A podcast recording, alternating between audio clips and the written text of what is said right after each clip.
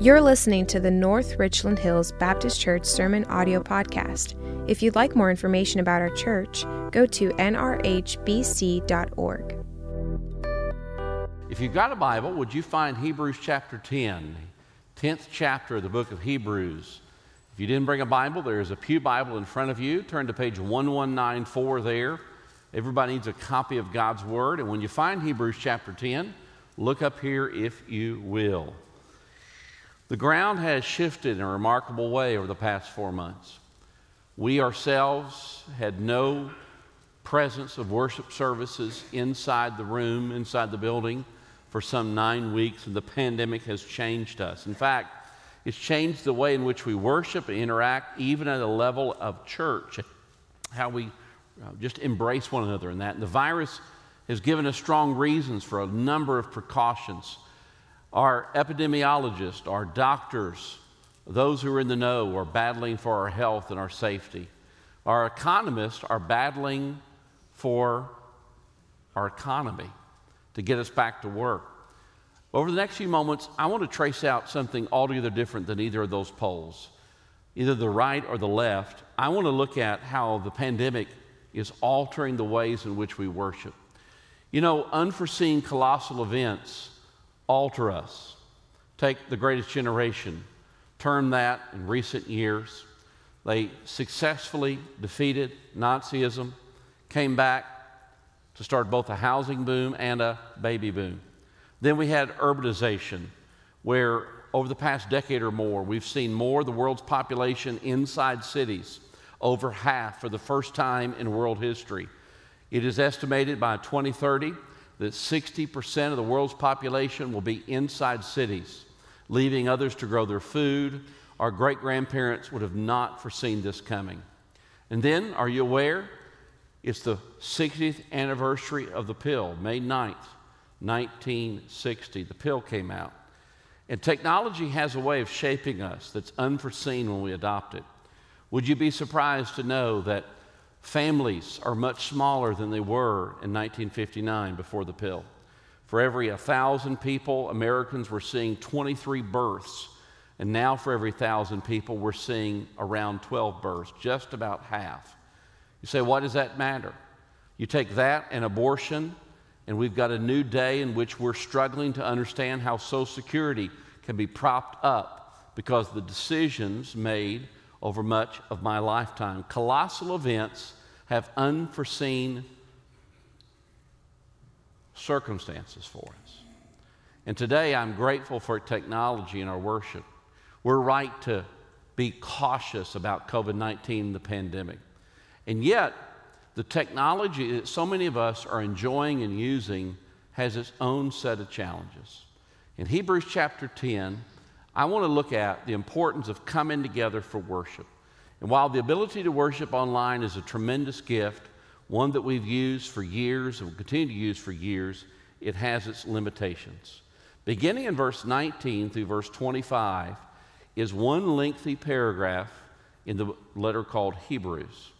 And yet, the paragraph, if we're reading the original language of Greek of the New Testament, is but one sentence. It's a long sentence, tightly knit argument. Beginning in 19, the writer of Hebrews says this Therefore, brothers, since we have confidence to enter the holy places by the blood of Jesus, by the new and living way that he opened for us through the curtain, that is, through his flesh.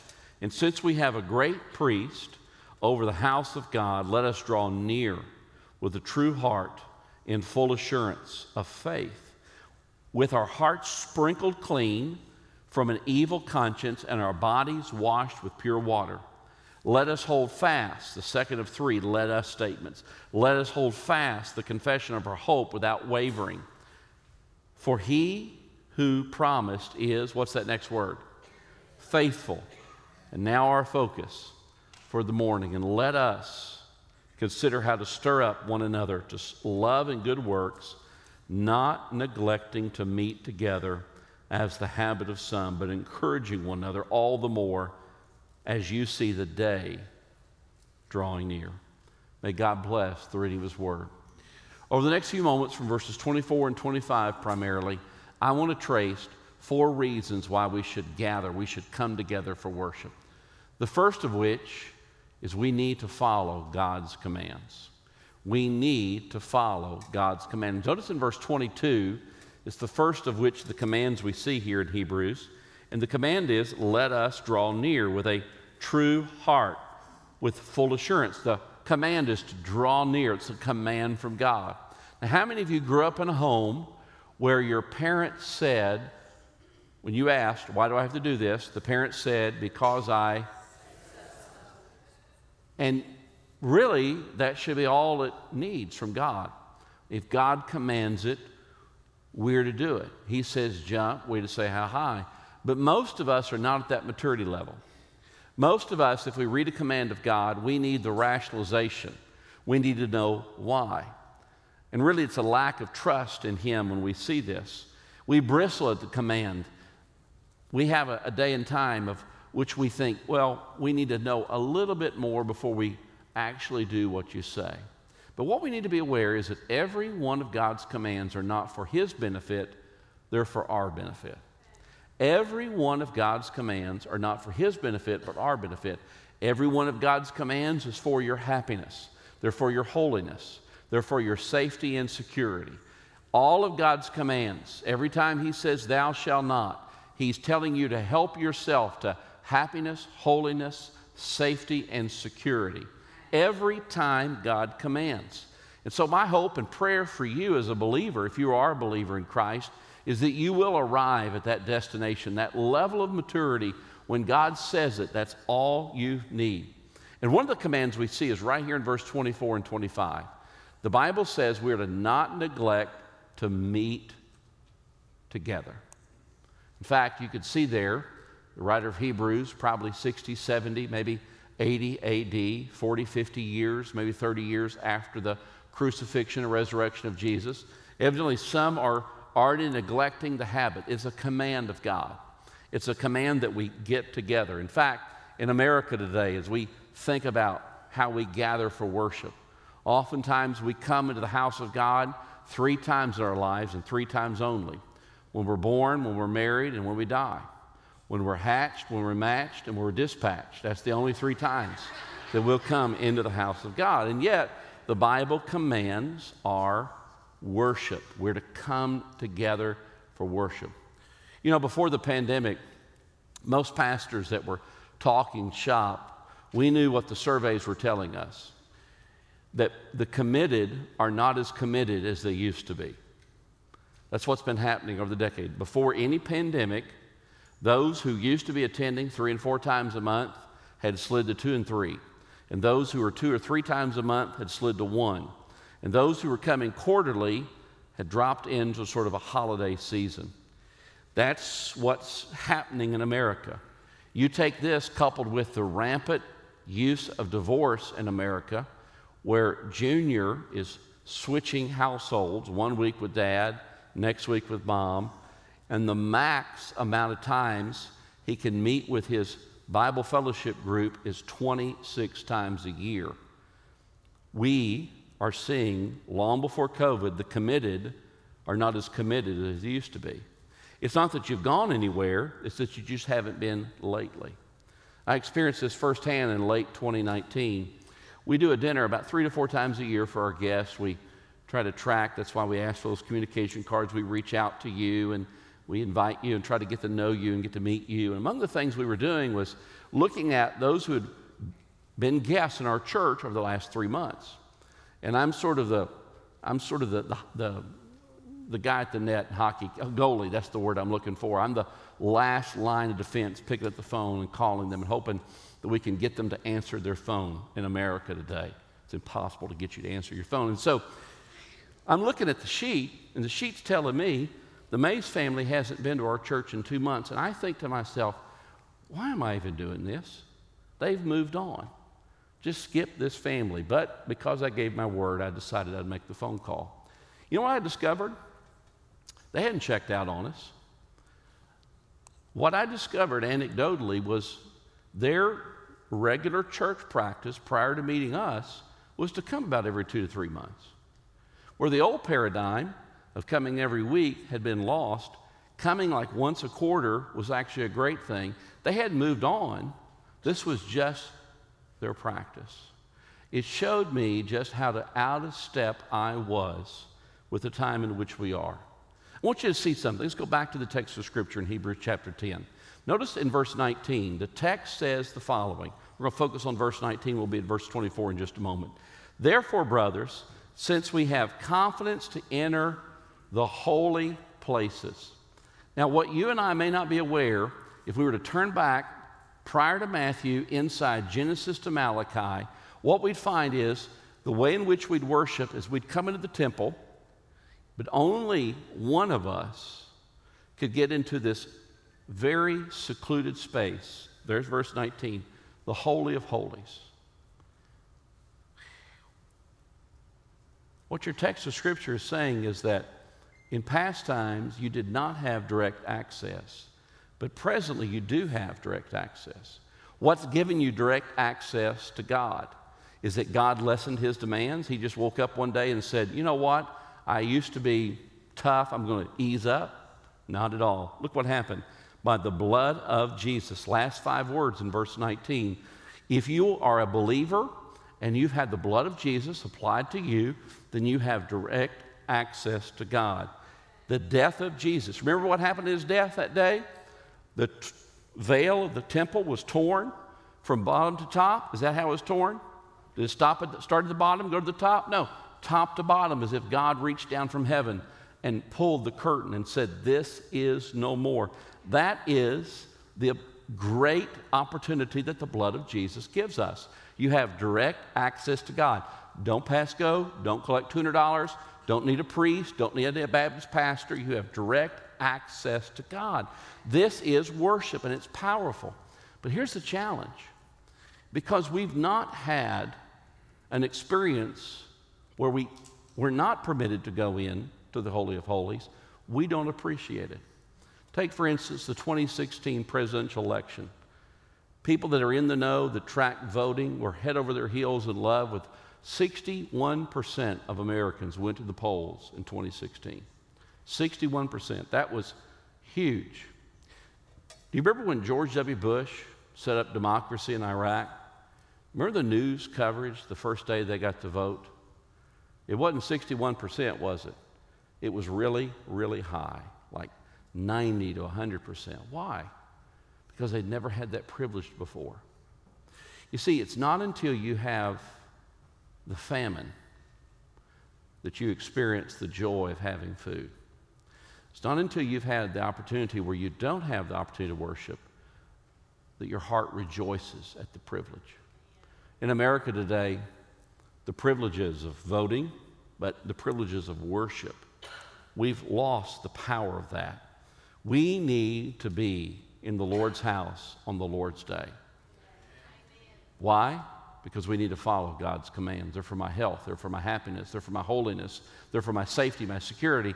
The second reason I want to ask you to consider and develop a habit of personal worship is not because you need to follow God's commands, but because we need to confront one another. Now, that's not a misprint. I didn't mess up there. I'll mess up from time to time and say we need to comfort one another. No, we need to confront one another. Back in Hebrews chapter 10, verse 24, do you see the little word there to stir up?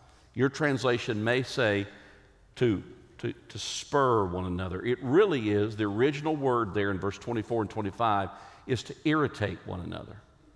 Now, some of you are mighty good at this. You are excellent at this. You've been good at this for a long time. I'd be careful amening at this point in the pastor's sermon. If you're married, you may want that DeLorean to drive home in. That may be the only thing available to you.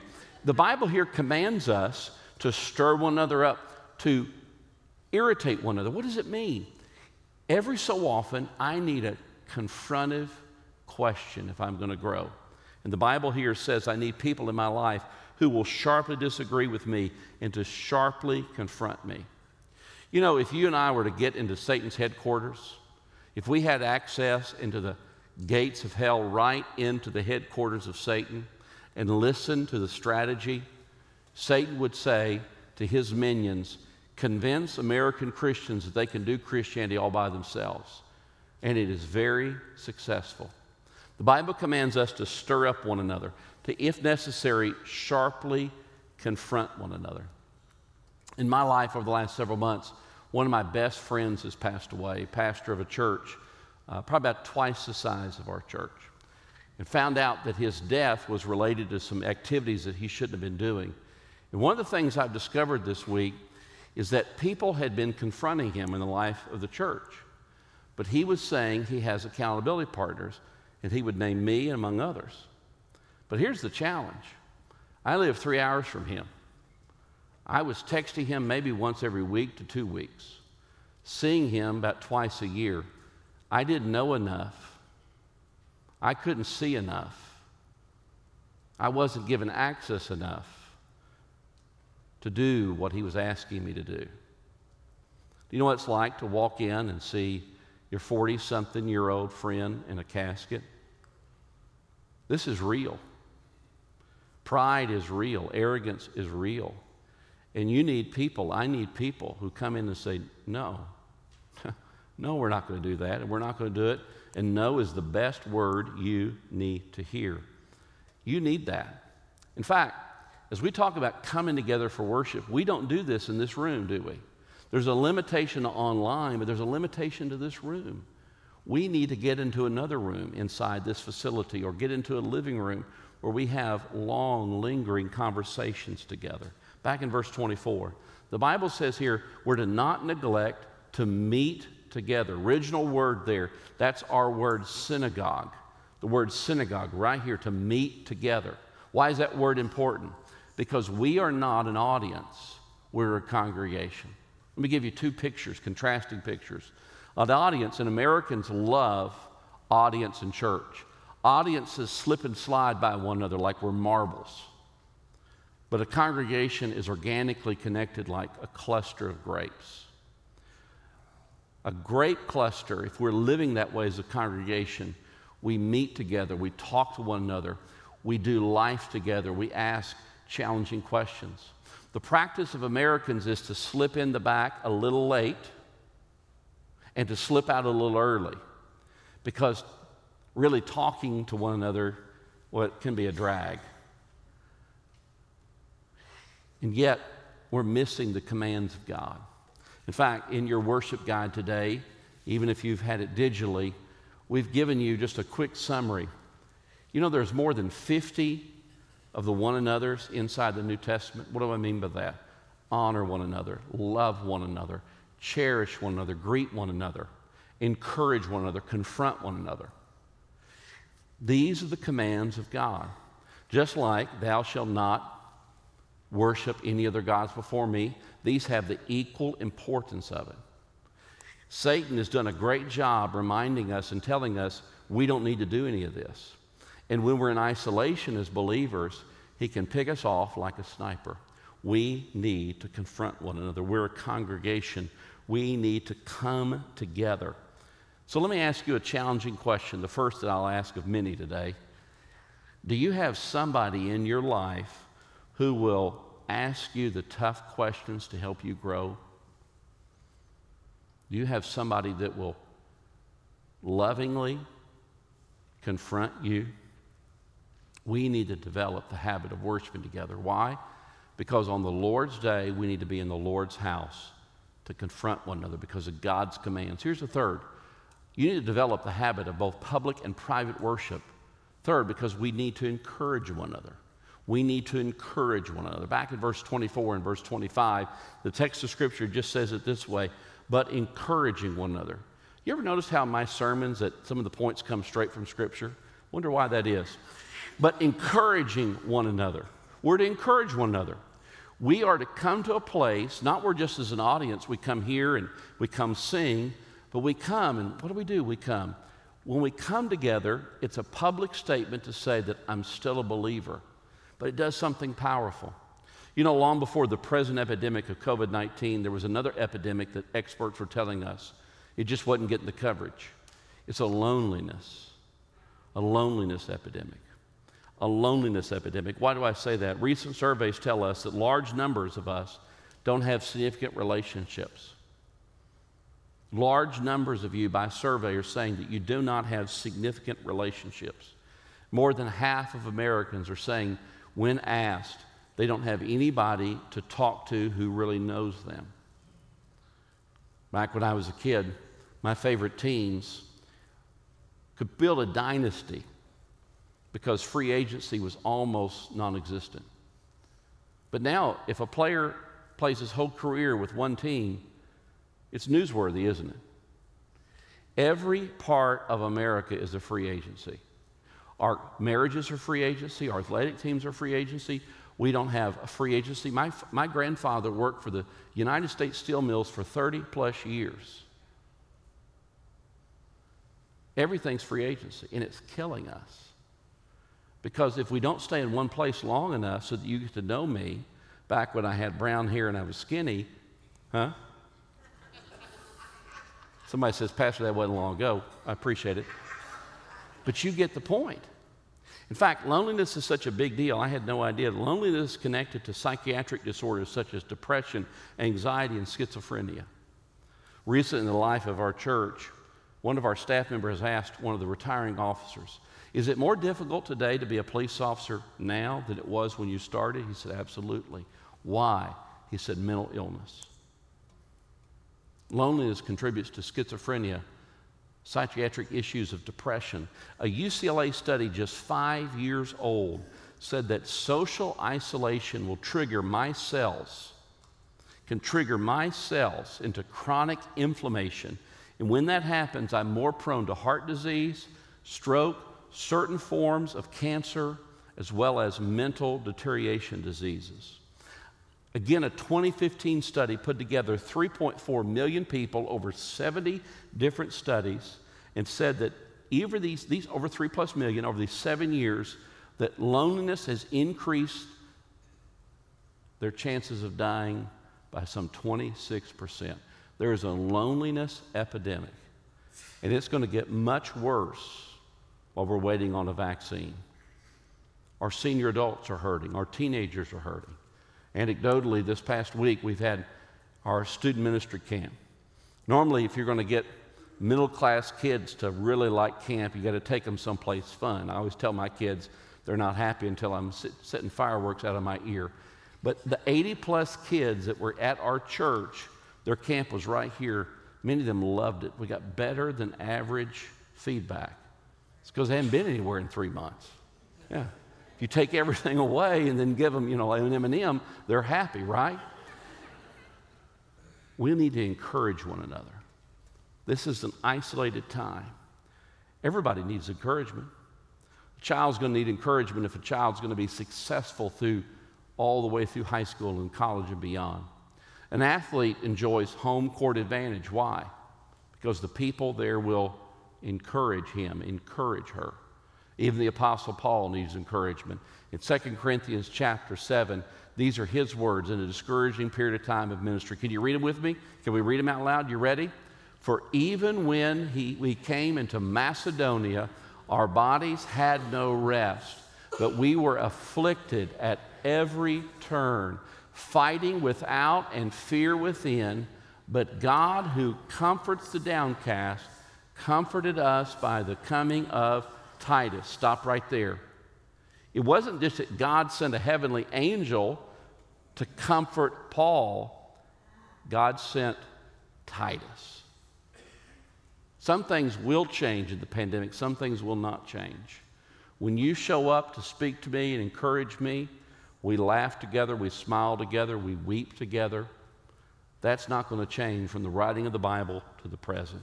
We need the encouragement of love and hope together. On the Lord's day, we need to be in the Lord's house to confront one another, but to encourage one another. Here's the last reason I give you for why you need to have developed a habit of public and private worship. And it's this we need to step it up. We need to step it up. Why is that? Look at verse 25 again. Again, this odd thing, all these points just happen to be in the scriptures. Crazy. Who knew this?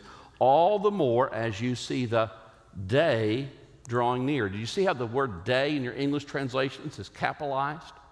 You capitalize proper nouns. This is the second coming. The Bible says, the Bible says that as we approach the second coming, things are going to get worse. I'm not here to pronounce that Jesus is coming back at the end of 2020. I'm not on the planning committee, but I do want to be on the welcoming committee. So, how do I welcome his second coming? Well, I step up the frequency and the intensity of all that God was commanding me to do up here to love and encourage and to even confront. I step up the intensity and the frequency. Retired Fort Worth police officer saw me between services having just heard me say this. He said, Do you know what it means when a, one police officer gets on the radio to the others and he says, Step it up, lights and sirens? I said, My parents would said, No lollygagging. Get your rear end here right now. We need to step it up. We don't need to be stepping it down. One of the great tools of Satan in our day is to create confusion and couple that with apathy. Apathy. We need to step up our game in this time. We don't need a church where we slip in the back after it starts and slip out right before. We need a church where we come together and we linger and talk with one another. Again, we're not an audience, we're a congregation.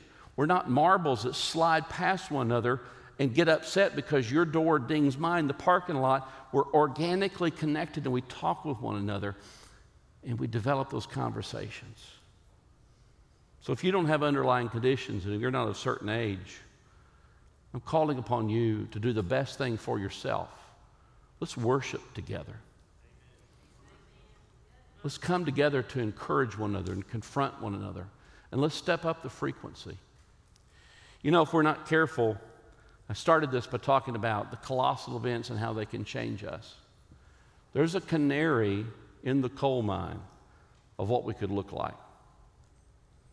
Just travel across the Atlantic, travel across the pond, and there we'll find that the citizens of Great Britain, polls would tell us right around World War II, the Churchill days, 25% 25% on any given Sunday were in church. Today, it's 5%. One fifth of the attendance back then. They're the canary in the coal mine. This pandemic could have just that kind of change on our society if we're not careful. Why do I say that? Am I overly pessimistic? I say that because when I married, I was 165 pounds, and now it's none of your business what I am. you know how easy it is to get out of the practice of exercise? Anybody? Yes. What do you think this is going to do to us in our society? Thanks for listening to the North Richland Hills Baptist Church Sermon Audio Podcast. If you'd like more information about our church, go to nrhbc.org.